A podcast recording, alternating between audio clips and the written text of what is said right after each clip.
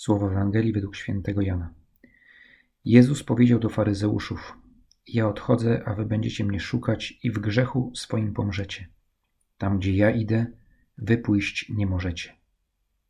Mówili więc Żydzi: Czyżby miał sam siebie zabić, skoro powiada: Tam, gdzie ja idę, wy pójść nie możecie?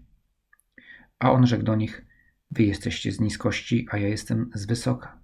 Wy jesteście z tego świata, ja nie jestem z tego świata. Powiedziałem wam, że pomrzecie w grzechach swoich. Jeśli bowiem nie uwierzycie, że ja jestem, pomrzecie w grzechach waszych. Powiedzieli do niego: Kimże ty jesteś? Odpowiedział im Jezus: Przede wszystkim, po cóż do was mówię? Wiele mam w waszej sprawie do powiedzenia i do osądzenia, ale ten, który mnie posłał, jest prawdomówny, a ja mówię wobec świata to, co usłyszałem od niego. A oni nie pojęli, że im mówił o Ojcu. Rzekł więc do nich Jezus: Gdy wywyższycie syna człowieczego, wtedy poznacie, że ja jestem i że ja nic sam z siebie nie czynię, ale że mówię to, czego mnie ojciec nauczył. A ten, który mnie posłał, jest ze mną. Nie pozostawił mnie samego, bo ja zawsze czynię to, co się jemu podoba. Kiedy to mówił, wielu uwierzyło w niego. Widzimy w tym fragmencie z Ewangelii świętego Jana, że Pan Jezus jakby powoli tracił cierpliwość. I może rzeczywiście ją tracił. Nagonka na niego jest coraz bardziej zajadła, a trwa już wiele miesięcy, a może nawet lat, bo od lat faryzeusze próbują go zdyskredytować. W tym dialogu i tak są w miarę grzeczni. Pan Jezus mówi: Po co jeszcze do was mówię? Jest świadom, że wielu z nich ma serca tak zatwardziałe, że nie przyjmują argumentów nawet tych niepodważalnych, jakim były cuda. Wkrótce dokona największego spośród cudów, jakim było wskrzeszenie Łazarza, o którym słuchaliśmy w niedzielę, ale, ale i to dla większości z nich nie będzie argument wystarczający, bo ich serca są zatrzaśnięte. A jednak mówi dalej. Ale ale równocześnie zapowiada, że ostatecznym argumentem będzie jego krzyż, jego ofiara. Już nie słowa, ale czyn, ale dzieło, które jego słowa zapowiadają. Czasami, czasami spotykamy się z agresją już nie tylko wobec Kościoła, ale wobec chrześcijaństwa, wobec Pana Jezusa, wobec religii w ogóle. Teraz też jest, jest niestety do tego okazja.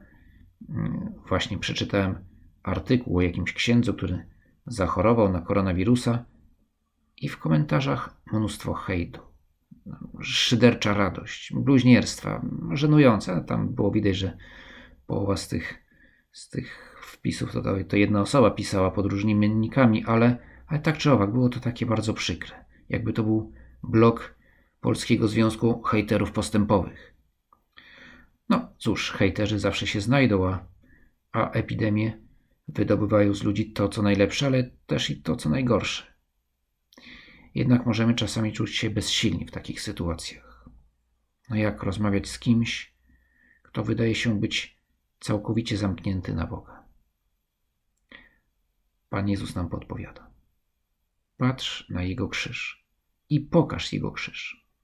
Oczywiście nie chodzi o to, żebyśmy w rozmowie z jakimś wojującym ateistą wyciągali krucyfiks i tym krucyfiksem jak bronią no to skierowali przeciwko, przeciwko niemu, bo, bo przecież Pan Jezus wziął swój krzyż przeciwko złu tego świata, ale nie przeciwko żadnemu człowiekowi.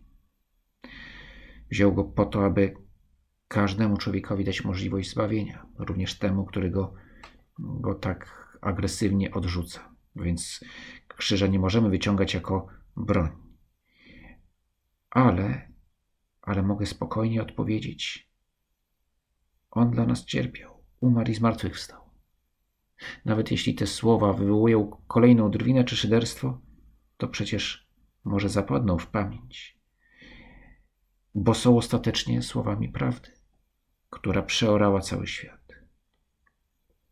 Może samemu ofiarować jakieś umartwienie właśnie za tę osobę, która, która, która tak zawzięcie nie chce przyjąć miłości Chrystusa, albo nie potrafi jej zrozumieć.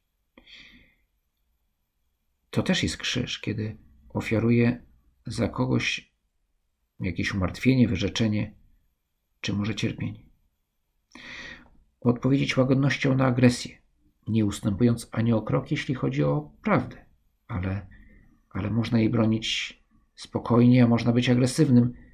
Ta druga możliwość, ta druga, ten drugi sposób nie jest tym, co Pan Jezus mm, pochwala. Nawet tutaj, w tej, w tej, w tej scenie. E, widać, że jest zdenerwowany, ale potem, bo już ma dość tak, tego ciągłego atakowania, ale potem zbiera się w sobie i dalej mówi, i dalej głosi, dalej mówi o Ojcu, tak że wielu w Niego uwierzyło.